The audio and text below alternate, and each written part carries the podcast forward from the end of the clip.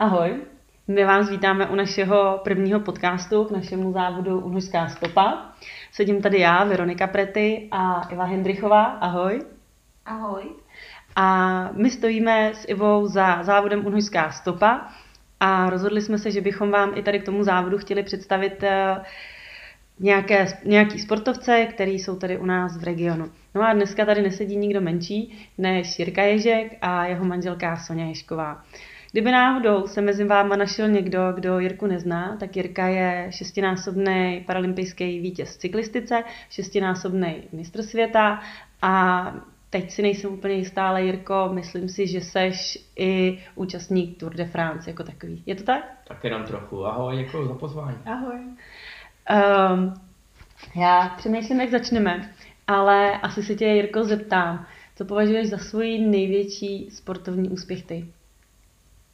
To se nedá říct. Já možná, jako když se ptáš takhle, tak řeknu asi celou tu kariéru, celých těch 25 let, protože já na to mám nádherné vzpomínky a vlastně mi to obrovským způsobem ovlivnilo život, protože to, co jsem se naučil díky cyklistice a díky sportu, tak uh, myslím, že bylo pro můj život daleko důležitější než všechny školy a než uh, veškerá výchova třeba rodičů. I když samozřejmě ta v tom taky měla nějaký, uh, nějaký smysl a nějaký dopad, ale to, co mě naučil sport a ty zážitky, které mám, tak mě sformovaly asi do toho člověka, kterým jsem teď. Mm-hmm. A Jirko, ty jsi nezačínal cyklistikou, ale ty jsi chtěl být fotbalista. Jo, to je pravda. Já jsem jako kluk snil o tom že budu jednou kapitánem Sparty fotbalový a třeba i úspěšným hráčem reprezentace, protože jsem bydlel kousíček od fotbalového stadionu v Praze na Letný.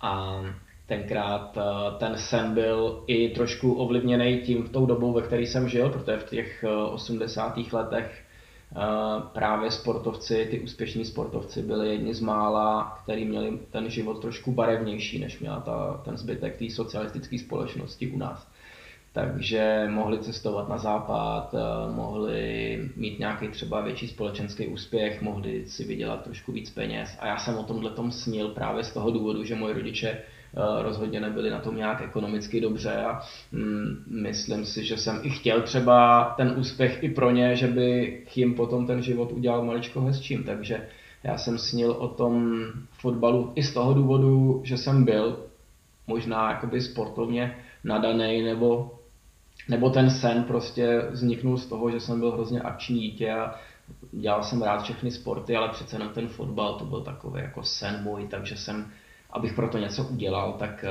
v devíti letech jsem jako kluk eh, nastoupil právě do žáčků Sparty a vlastně dva roky jsem na té Spartě hrál až vlastně do toho mého úrazu v 11 letech. Mm-hmm. Takže v 11 letech jsi měl autonehodu a pak se ti obrátil vlastně život na ruby. A jak jsi se teda dostal k té cyklistice, protože já jako z pohledu, a teď to řeknu hmm. jako možná hloupě, zdravého člověka, tak si vlastně nedovedu představit, jako dovedu si představit, že spousta lidí by propadla té depresi a vlastně by se v tom utopila a na sport by možná i zanevřela. Tak jak si tady z toho prostě vybruslil a nebo vyjezdil se na kole? No tak naopak, mě právě k tomu pomohl ten sport obrovským způsobem, protože já když jsem uh, vlastně přišel o nohu, tak eh, pro mě úplně největší motivace byla eh, co nejrychleji se vrátit k těm aktivitám, co jsem měl rád. A já kromě toho fotbalu jsem i chodil v Davicích do Sokola, kde jsem se učil vlastně v ostatním sportům a zkoušel jsem si všechny možné různé sportovní aktivity, které mě bavily. A mně bylo jasný v tu chvíli, když jsem se probudil po té operaci a viděl jsem, že nemám nohu, tak eh, že už prostě ten sen dětský je pryč, že těžko budu jako špičkovým fotbalistou. Ale upnul jsem se k tomu, že chci dělat dál ty aktivity, které mě baví. To znamená, že jsem se co nejrychleji chtěl vrátit do normálního života a vrátit se třeba mezi ty svoje kamarády do toho Sokola, což se mi podařilo zhruba po půl roce, když jsem zvládnul naučit se chodit na ty protéze a nějakým způsobem se naučit fungovat. Tak eh, to, že jsem se vrátil mezi ty svoje kamarády a začal jsem dělat a zkoušet všechny ty věci, které jsem měl rád, tak mě ohromně posílilo sebevědomí, protože samozřejmě v 11 letech, když kluk přijde o nohu, tak je samozřejmě trošičku křehkej v tom, eh, jak to budou brát ty ostatní, jak na tebe budou koukat. navíc v těch 80. letech se o této problematice vůbec nemluvilo, takže o to, to bylo těžší. Ale ten sport mi paradoxně strašně pomohl, že já jsem postupem času zjišťoval, že všechno, co mám rád a baví mě, tak vlastně s tou protézou můžu dělat. Mm-hmm. A tohle to mě ohromně pomohlo a vlastně nasměrovalo mě to zpátky k tomu sportu, i když já jsem v té době nevěděl nic o paralympijském hnutí po, po světě a dělal jsem všechny ty sportovní aktivity normálně se svýma vrstevníkama a snažil jsem se vyrovnat těm zdravým dětem, což se mi nějakým způsobem dařilo, možná díky tomu nějakému krátkému sportovnímu talentu, který jsem měl předtím. Ale k té cyklistice jsem se paradoxně dostal až asi 9 let po tom úraze, až ve 20 letech, kdy já jsem cyklistiku vždycky obdivoval, vždycky jsem se na ní díval rád v televizi, tenkrát byl každý den přenos ze závodu míru, když se ten závod míru jel. A já jsem ty kluky obrovsky obdivoval, mně to přišlo strašně jako těžký sport a obrovská dřina, taková ta fakt ta rytířskost. A nikdy by mě nenapadlo, i když jsem na kole rád jezdil, že bych se tomu mohl věnovat závodně. Mě ty lidi přišli úplně z jiné planety a nenašel bych v sobě tu odvahu se třeba přihlásit do nějakého cyklistického kroužku a ani vlastně ve svém okolí jsem nikoho takového neznal. A vlastně, až když jsem přišel o tu nohu a, a jedna z prvních aktivit, která byla, bylo pro mě přirozený jezdit na kole, protože mi to trošku právě nahrazovalo tu, tu chybějící nohu a na kole jsem těm spolužákům stačil daleko líp, než když jsme se šli někam projít tak eh, jsem k tomu, k tomu kolu našel ještě větší lásku, než mají normálně děti tady, protože tady v Čechách skoro každý dítě jezdí na kole. A jak to teda jako vzniklo?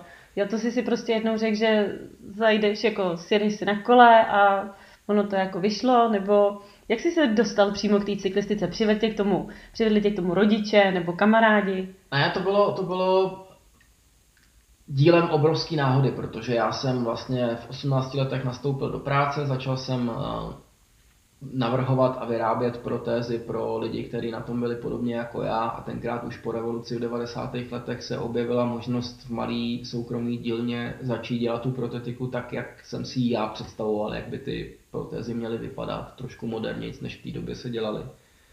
A jednoho z prvních pacientů jsem měl právě štěstí, že jsem potkal uh, člověka, který byl náš první paralympionik a byl právě cyklista. A už na para, paralympijských hrách někdy v roce 88 reprezentoval tenkrát Československo jako první sportovec východního bloku právě v cyklistice.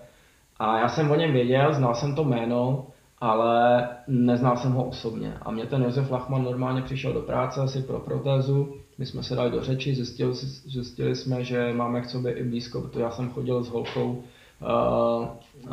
která byla dcera jeho nejbližšího spolupracovníka, takže my jsme se nějakým způsobem takhle seznámili a on mě hned naprostým jako svým zápalem pro tu cyklistiku uh, učaroval v tom, jak vlastně, přestože taky nemá nohu jako já, tak se sportem vlastně objezdil celý svět. On už tenkrát mu bylo přes 40 a s tím sportem končil ale já jsem najednou viděl prostě, že, že by to šlo, že bych se tomu sportu mohl věnovat, eh, věnovat vlastně jakoby závodně. A on mi pomohl eh, najít tu cestu, která byla ta cyklistika. Já jsem mu říkal, že mi to přijde jako pro mě strašně těžký sport. On mě vzal na trénink, já jsem si půjčil kolo a i když mě samozřejmě zničil během té výšťky, tak, eh, tak já jsem tomu propadnul hned druhý den po tom, co jsem se s ním setkal, jsem vybral veškeré svoje úspory a koupil jsem si první závodní kolo a byl jsem vtažený do hry a od té doby už mě ta cyklistika neopustila. Ale bylo mi 20 a byl to prostě jenom koníček k zaměstnání. Ale k cyklistice se ještě vrátíme, ale mám na tebe takové dvě, dvě otázky, možná trošku na tělo. Myslíš si, že kdyby se ti nestala ta nehoda, že by si se stal takhle úspěšným fotbalistou? Určitě ne, určitě ne. A to, to říkám jako z toho důvodu, že já si pamatuju ty dva roky, co jsem za ty žáčky z party hrál, tak já jsem tam byl skoro nejhorší v tom, v tom ročníku. A oni mě tam tenkrát drželi jenom proto, co jsem zjistil až o mnoho let později, že si mysleli, že jsem nějaký příbuzný trenéra Ješka, který tenkrát trénoval Spartu a Ačko a, a reprezentaci taky. A byl to jeden z nejslavnějších trenérů fotbalové historie český. A oni si mysleli, že jsem jeho vnuk nebo, nebo nějaký příbuzný. Takže mě nevyhodili, vždycky mě tam nechávali. Já jsem si myslel, že že jsem tak talentovaný, že vždycky jsem tím jako sítem toho výběru, kdy vyhazovali ty nejneschopnější, že jsem tím prošel, ale nakonec jako se ukázalo, že to bylo tím tím. Jasně, takže si netrpěl nějakým nízkým sebevědomím ani v nízkém věku. A prosím tě, zkoušel jsi někdy s protézou hrát fotbal? Dá se jako s protézou hrát fotbal? Jo, dá. Já jsem samozřejmě, to bylo první, k čemu jsem se vrátil, když jsem zjistil, že dokážu na té protéze popoběhnout, tak jsem samozřejmě spunktoval partu svých spolužáků a i když už jsem, mě ani nenapadlo se vrátit na tu Spartu, jenom třeba se zeptat, jo, jestli bych nemohl hrát dál. Ale... Potom, co jsi říkal, tak bych teda řekla, že bys tam běžel jako první. ne, to ne, já jsem fakt jako věděl, že tohle nejde, a, ale to mě strašně bavilo a doteďka jako si jdu hrozně rád zahrát fotbal. Mm-hmm. A ty jsi i říkal, že jsi vlastně dělal uh, s protézama. A já jsem koukala, když jsme před chviličkou fotili, že ty máš protézu na běhání, máš i speciální protézu na kolo No samozřejmě, já jsem měl dokonce několik těch protéz, protože na každou disciplínu jsem měl speciálně upravenou protézu. Ono je to dneska jakoby obrovský trend právě a já jsem hrozně rád za ty moderní technologie, že těm pacientům vlastně ty protézy umožňují dělat všechno to, co mají rádi. To znamená, ať je to sport, tak na každý, skoro na každý sport, na každou disciplínu je speciální protéza na lyžování, na běhání, na, na cyklistiku, na plavání, na surf. Jako na, na všechno se dá udělat speciální protéza, která je přímo daná na, ten, na tu danou disciplínu nebo na tu danou aktivitu. Lidi chodí po horách, tak mají speciální protézy, tak aby vydrželi třeba dlouho jít po skalách. Takže já jsem za to hrozně vděčný a to mě právě otevřela ta, ta zkušenost, kdy jsem 10 let ty protézy vyráběl a hledali jsme způsoby, jak to právě upravovat těm lidem, kteří mají nějakou vášeň, tak pro ně tu protézu připravit tak aby, aby vlastně nebyli omezený v tom, co mají rádi. Mm. Já bych se zeptala i Soni. Ty jsi mi dneska říkala, že jste spolu 25 let, takže i 25 let spolu sportujete. Předpokládám, že jsi sportovkyně i v minulosti, že jsi byla. A mě zajímá, když jste spolu začali s Jirkou chodit, tak za prvý mě teda zajímala třeba nějaká pikantnost, jako s Jirkou, když jste spolu začínali chodit, jestli tam je. Ale co by mě zajímalo víc, tak hrozně bych se chtěla zeptat, jestli si se třeba ze začátku nebála, jak spolu budete sportovat. Nebo si Jirku poznala už jako cyklistu? To bylo hodně otázek najednou tak pojďme. Poznala jsi Jirku jako cyklistu? Já už jsem právě Jirku poznala jako cyklistu a to díky mému tatínkovi, který je cyklista. A s chodou náhod jsem jela do Rakouska, kde tatínek závodil a Zároveň tam byl i Jirka, takže jsme se do sebe zakoukali, ale trvalo to ještě asi rok, než jsme vůbec spolu začali chodit. Nebylo to úplně tak jednoduché. A byl ti sympatický jak ze začátku, že říkáš, že to trvalo dlouho? ne právě, že jsme se do sebe úplně zakoukali jako na první pohled. No. já jsem viděla už, protože on tam okolo mě kroužil na kole s protézou, tak já jsem viděla, že nemá nohu.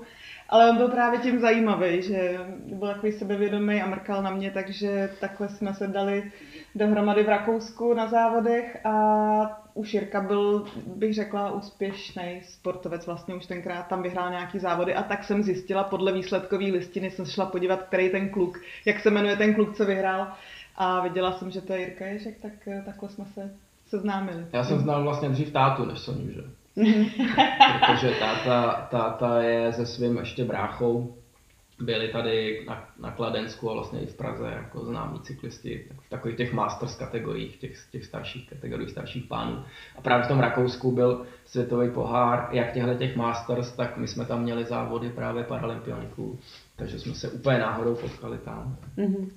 Co nějaký je život s profesionálním sportovcem?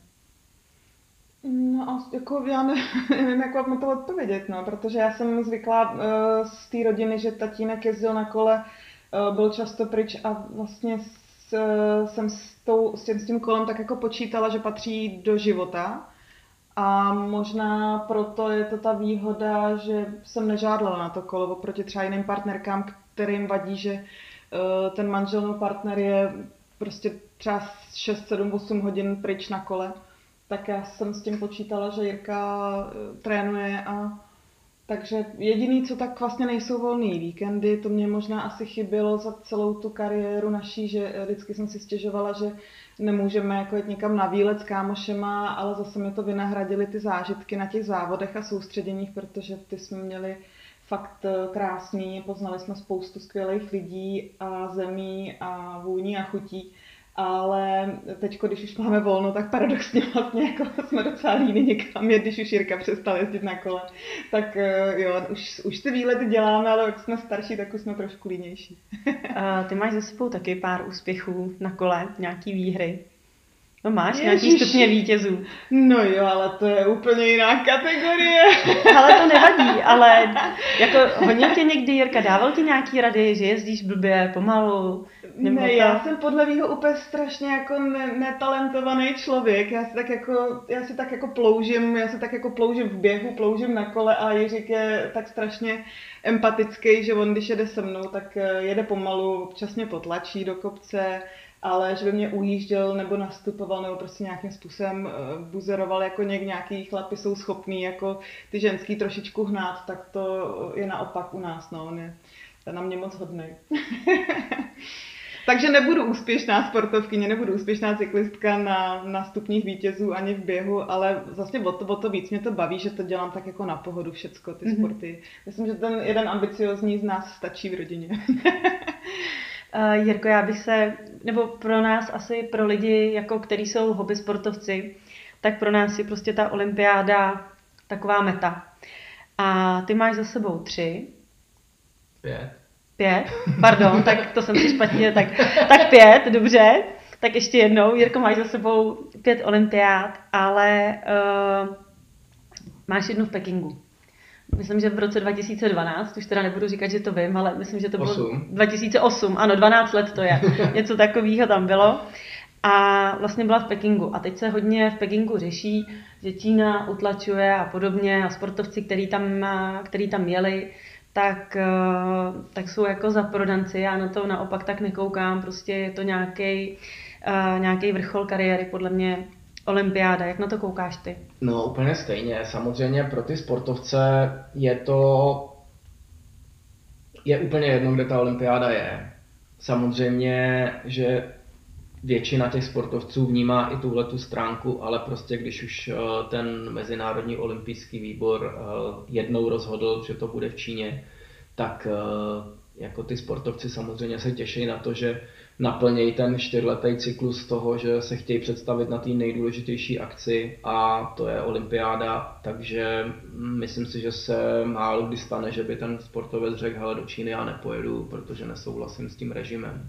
Samozřejmě, že spoustu lidí to trápí a je z toho nešťastných, ale dneska je to bohužel trend, že většina těchto těch velkých sportovních akcí, ať jsou to olympiády nebo třeba mistrovství světa ve fotbale, mistrovství světa v atletice, ty nejdůležitější akce jsou už dneska tak strašně drahý, že chuť do nich investovat mají většinou právě ty problematické režimy. Ať jsou to režimy někde třeba v Arábii, uh, třeba teďko, já nevím, to mistrovství světa ve fotbale nebo takovéhle věci, atletika a tak dále Eh, tak právě i tyhle ty režimy, jako třeba Bělorusko mělo zájem tenkrát o mistrovství světa v hokeji a ta Mezinárodní hokejová asociace nakonec řekla pod tlakem sponzorů, že to tam neudělá právě proto, že nesouhlasí s tím běloruským režimem.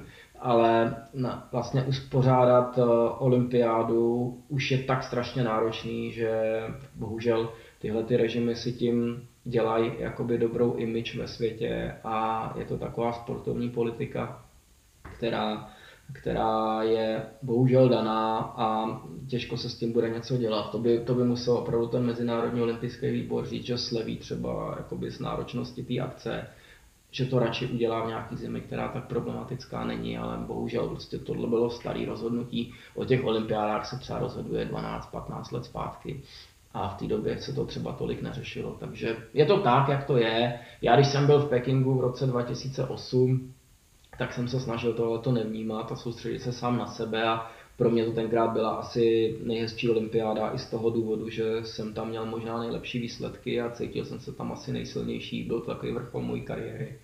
A navíc eh, pro Soniu to mělo zase obrovský význam v tom, že ona tam byla, tím, že byla moje manažerka, tak tam byla schopná přivést eh, takovou malou skupinu těch největších fanoušků a sponzorů a starala se tam o ně a naučila se kvůli tomu čínsky a projela vlastně s těma lidma i spoustu těch historických míst eh, v té Číny. Ehm, takže to viděla i z té jiné kulturní starší stránky a bylo to zajímavé, takže jako i tohle to bylo obohacující, ale ta, ta politika se do toho sportu tahat nemá a já, když už je takhle rozhodnutý, tak už to většinou jako nekritizuju. Mm-hmm. Otázka kliše. Jaký to je vyhrát olympiádu? Nádherný. Nádherný, hlavně z toho důvodu, když je to poprvé, tak je to obrovská euforie a neuvěřitelný pocit, že přece jenom člověk i ten největší ignorant si řekne, že tohle to je moment, který stojí za to si pamatovat. A že v ten moment seš v tom svém oboru nejlepší na světě a budeš další čtyři roky, než přijde další olympiáda. Takže to je hrozně krásný pocit. Ale daleko těžší je to tu olympiádu obhájit nebo jako znova vyhrát za další čtyři roky, za další čtyři roky, za osm let a tak dále.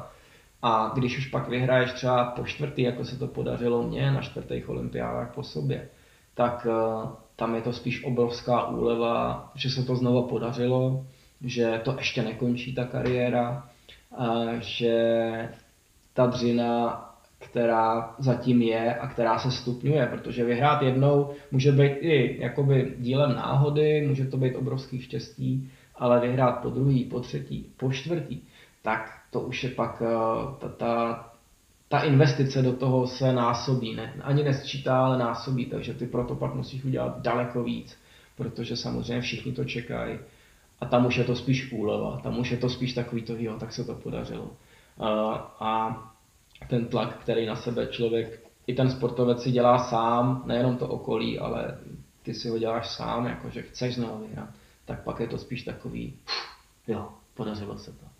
A o to je to hezčí. Jirko, ty tady mluvíš eh, vlastně o konci kariéry, teď už nejsi, jako řeknu, hmm. profesionální uh, sportovec, nebo už to neděláš na té úrovni, jako si to dělal. Jaký to bylo skončit? Kdy padlo to rozhodnutí, že už nebudeš takhle jezdit?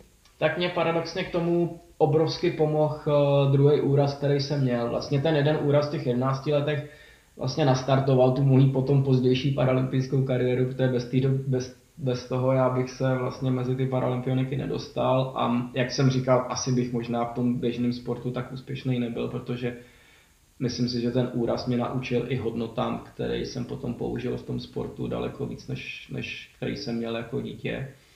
A vlastně druhý úraz, který jsem měl v roce 2014, kdy jsem byl vlastně na absolutním vrcholu sil a kdy jsem si myslel, že jsem neporazitelný a vlastně od roku 2000 až do toho roku 2013 jsem vyhrával všechny důležité závody eh, těch 13 let vlastně v řadě. Jo. Já jsem neprohrál mistrovství světa, olympiádu, jako neuvěřitelnou sérii jsem měl.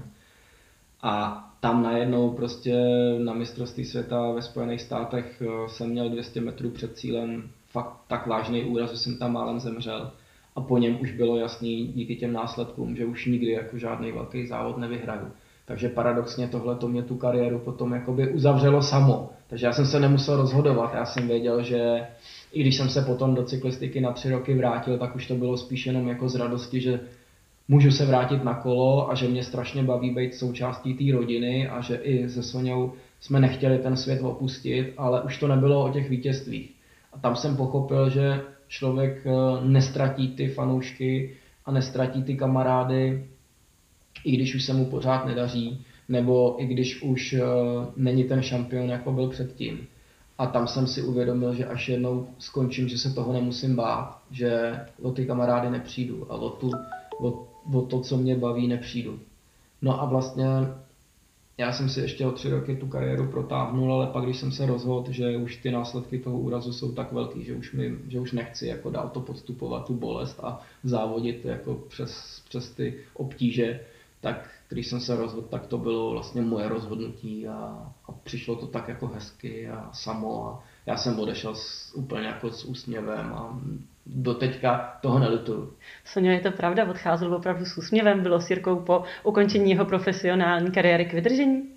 Jirka odcházel s úsměvem, ale já jsem to vlastně obrečela, protože uh, mě to strašně chybělo najednou. Jo? Chyběly mi vlastně ty zážitky, to vzrušení z toho závodění, i, i ty zážitky ze soustředění, vůbec celá ta parta, kterou jsme tam měli, Takže eh, Jirka si nějakým způsobem oddechnul, protože to bylo hodně jak psychicky, tak fyzicky náročný. A pro mě to vlastně bylo jako ukončení nějakého hezkého našeho pracovního života, nebo vůbec našeho života. Takže pak jsem se chvilku musela z toho nějakým způsobem dostat a, najít si něco jiného. No. Takže. Jirka v pohodě, já jsem to trochu obrečela. a co teda teďka děláš? A já už jsem uh, něco, co teďko dělám, jsem dělala vlastně už i za Jirky. Já vlastně jsem dělala Jirkovi celou kariéru manažerku. Já jsem takový organizační typ, baví mě to, ráda komunikuju s lidma, takže jsem vlastně eh, všecko, co se týče cyklistiky, eh, jak jeho, tak třeba i paralympijského cyklistického týmu jsem zařizovala. A krom toho ještě vlastně od eh, roku 2000 spolupracuji se skupinou finančníků, pro který organizuju konference. Takže tohle to šlo jakoby paralelně s tím. Takže teďko zase nějakým způsobem jsem v organizaci konference velký mezinárodní, což mě trošku překazil covid, ale už se to rýsuje. No a kromě toho zpívám s kapelou, a máme koncerty, na který Jirka chodí a vlastně jsme propojili ten cyklistický svět s tím kapelním, s tím muzikantským a někdy zahrajeme na akci pro cyklisty nebo na nějaký sportovní akci a na oplátku zase ty cyklisti nebo sportovci přijdou na koncert, což je strašně fajn, protože vlastně, když tam máš kamarády a hraješ pro kamarády, tak to je strašná radost, když je vidím, že se baví hezky. Mhm, kde tě můžeme kde si tě můžeme poslechnout nejdřív? tak naše domovská scéna je na Praze 6 na Slavníku, tak, eh, tak tam hrajeme občas ve vagónu a pak samozřejmě hrajeme na různých soukromých akcích, eh, kam si nás kdo pozve nebo kde je příležitost. Já už se chci dostat trošku k tomu běhu, ale nedá mi to a ještě mám jednu otázku k cyklistice. Hmm. Ty jsi byl jako jediný Čech na Tour de France. No, Paral- spíš jako jediný paralympionik na světě jsem dostal jako šanci zúčastnit se jedné etapy Tour de France a spíš to byla taková odměna pro mě. V roce 2013, když byla vlastně stá Tour de France jako jubilejní, tak eh, bylo to rok potom, co jsem vyhrál svoji šestou zlatou paralympijskou medaili právě v Londýně a tím jsem se stal jakoby nejúspěšnějším cyklistou celé té paralympijské historie a jako jedna taková odměna byla právě to, že jsem dostal pozvánku stát se předjezdcem na Tour de France eh, časovky, spustit se první z té slavné rampy a vlastně v tom stým ročníku eh, vlastně odstartovat tu časovku, takže to byla taková odměna. Byla to i vlastně hm, díky tomu, že jsem eh, už několik sezon právě závodil s těma profesionálama, kteří potom jako na té Tour de France startují jako na absolutním vrcholu tak já jsem měl možnost jednu sezónu jezdit za zahraniční tým a spoustu těch závodů jsem právě objezdil právě s těma borcema, který potom vítězej nebo nějakým způsobem bodují na Tour de France. Tak jsem si i v tomto profesionálním světě udělal obrovský jméno a díky tomu jsem se mohl eh, splnit vlastně ten jeden cyklistický sen, který má asi každý cyklista se nějakým způsobem té Tour de France dotknout. A i když já jsem nebyl součástí týmu, který by tu Tour de France jezdil, který by dostával pozvánky na, na takhle významné závody, tak eh, pro mě bylo jakoby ne, nemožné se dostat do normálního závodu a asi bych ho ani nezvládl. Nevím, nikdy jsem to nevyzkoušel tří týdenní etapák, takže nemůžu říct. Ale aspoň tohle to bylo taková, taková odměna pro mě a jako takový hezký, hezký poděkování za to, co jsem pro tu cyklistiku udělal. Tak a teď už se dostaneme k tomu běhu, protože my jsme běžecký podcast a respektive směřujete k tomu našemu závodu Unhožská stopa. Jirko, ty jsi běžel pražský půlmaraton. Běžel si ho za 1,50, což je prostě taková meta po dvě pro spoustu hobby běžců. A trénoval jsi na to? No právě, že to vzniklo v roce 2011, což bylo rok potom, co jsem měl tu jednu sezónu v tom zahraničním profesionálním týmu. Já jsem vyhrál na jaře mistrovství světa na dráze a cítil jsem, že potřebuji si od cyklistiky na chvilku odpočinout, takže jsem si vzal jako takový svoje tříměsíční volno a myslel jsem si, že si pojedeme se svým někam na dovolenou, užijem si to svoje volno a já ten asi týden po tom, co jsem vyhrál to mistrovství světa, tak jsem se potkal eh, s organizátorem vlastně pražského maratonu a půlmaratonu a Karlo Kapalbo mi tenkrát eh, nabízel, jestli bych eh, nepředával ceny právě těm vítězům v tom roce 2011. A jak jsme seděli u vína, tak po nějakých pěti, šesti skleničkách jsem říkal, a co kdybych to běžel, ten půlmaraton? No a on samozřejmě úplně, je, to by bylo skvělý, tak, tak mi dali trenéra, dali mi Miloše Škorpila, který mě učil nějakým základům běhání. Já jsem si udělal tu speciální protézu. Svýmu cyklistickému trenérovi jsem to neřekl a začal jsem jakoby trénovat běhání. Mně se to strašně líbilo, protože já do té doby jsem vůbec, jsem ani jednou neběžel. Možná jako na, na tramvaj, ale já jsem vůbec nevěděl, co to znamená. Mně se to hrozně líbilo, protože za hodinu jsem měl vlastně odběhaný celý trénink na celý den, jako běžel jsem 10-12 km a jako super. A my jsme se v té době ještě stěhovali, takže to bylo jako ideální, že jsem přes den jako montoval nábytek a večer jsem se šel proběhnout do stromovky nebo na letnou. A strašně se mi to líbilo. Já jsem pak teda běžel ten, ten půlmaraton, ale tím, jak jsem neměl natrénováno, tak jsem jako na, do těch 12 km to bylo super. A pak najednou mě začala bolet jakoby ta zdravá noha, takže jsem to tak nějak dokulhal do, do cíle. A pak jsem si vlastně způsobil to, že jsem měl další měsíc a půl nohu sádře, protože samozřejmě jak ta zdravá noha nebyla tolik na to zvyklá, tak tak dostala strašný záhul a já jsem dostal hrozný jako hrozně mě seřval můj trenér, jako, protože to ovlivnilo potom zbytek té sezóny na kole takže jsem mu slíbil, že už se do takovýchhle věcí vůbec pouštět nebudu, takže k běhání jsem se vrátil vlastně až po šesti letech, když jsem skončil tu kariéru cyklistickou. Tak eh, tím, že jsem si pamatoval, jak hrozně hezký to bylo, jako trénovat na ten půlmaraton a vůbec to běhání, jak je to hezká aktivita, tak jsem oprášil tu běžeckou protézu a začal jsem od toho roku 2017 to střídat, jako ten běh eh, s cyklistikou a každý den se snažím buď jezdit na kole, nebo si zaběhat a je to taková součást jako dneska mých takových aktivit, eh, které mě strašně baví. Běháte spolu? Běhávali jsme spolu, no, mm. teď už je Jirka hodně rychlej a já mám nějaký jako zdravotní komplikace, takže já jsem čím dál pomalejší, ale o to víc mě to jako baví, abych běžela, kdybych, kdybych byla zdravá, tak bych běhala eh, každý den nejradši, ale teď musím se šetřit trošku. No, se mě trápí nějaký šlachy a úpony jako v nohách, takže buď v kotníku nebo v koleni střídavě. Takže to má jaký horší než já ještě trošku, ale vlastně Sonia mě k tomu běhání při, při, přivedla, protože jak jsem trénoval na kole, tak ona se mnou na kole jezdit nemohla v tu dobu, když jsem měl tu kariéru. Tak si chodila jako pro zdraví a pro radost běhat, tak eh, vlastně i běha, běhání strašně bavilo, tak jsem občas jakoby potom začal chodit s ní, no ale pak jsme zjistili, že to, že ona už se se mnou strašně trápí, že přece jenom jako jsem rychlejší. Tak eh, dneska spolu vyběhneme, většinou se domluvíme tak, že spolu vyběhneme, aby jsme se motivovali. Běžíme třeba kilometr spolu, pak se rozdělíme a každý si běží svojí cestou. Běháte radši, uh, běháte radši na trávě nebo někde na silnici? No já pro mě jakoby běhat úplným terénu s tou protézou je komplikovaný, protože ta protéza, jak je to vlastně ta karbonová pružina, tak i když má eh, vlastně nějakou podrážku měkkou, tak každá nerovnost mě obrovsky rozhodí. Vlastně, když šlapnu na něco nerovného, tak mě to mhm. hodí tím směrem, kterým vlastně ta nerovnost je. Takže třeba, když, jsem, když, jsem, když jsme bydleli v Praze ještě, a chodil jsem běhat do stromovky, tak jsem si vybíral spíš takový ty mlátové cesty nebo, nebo asfaltové cestičky, protože je to pro mě přirozenější. Ale samozřejmě jako nějaký terén menší zvládnu. Když jsme běželi, třeba když jsem běžel Vltavaran nebo teďko ten Moravaran, tak ne vždycky se běží po úplně ideální cestě, ale radši preferuju takový ty klasický mlátový nebo takový ty široký lesní cesty, které jsou rovný. Jakou trasu poběžíš u nás na Unhojské stopě? 10 nebo 22? No tu kratší, 10.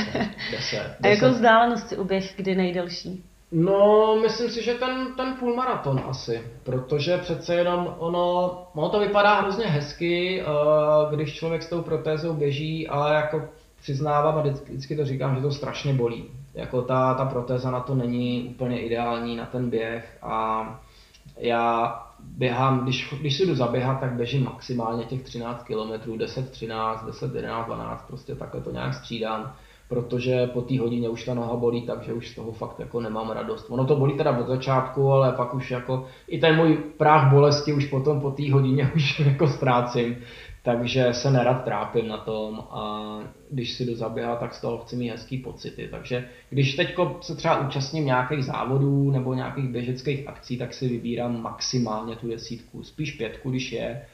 Na unorský stopě je nejkratší desítka, takže jako se budu muset zmáčknout, ale udělám to rád, protože zase to okolí tady to mám hrozně rád.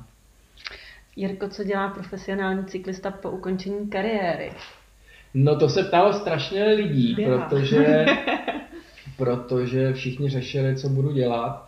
Já jsem si vzal takový tři roky volna, protože jsem potřeboval opravdu za prvé si odpočinout od toho cestování, od nějakých povinností, protože těch 25 letý cyklistické kariéry um, fakt nebylo zadarmo, bylo to opravdu hodně náročný a já si myslím, že jsem za těch 25 let jako odmakal to, co odmakají lidi za celý svůj aktivní život, takže já si myslím, že bych teď klidně mohl nastoupit do nějakého důchodu, ať to nezní blbě. Nechci samozřejmě snižovat lidi, kteří celý život makají tvrdě, ale já jsem fakt byl vyčerpaný.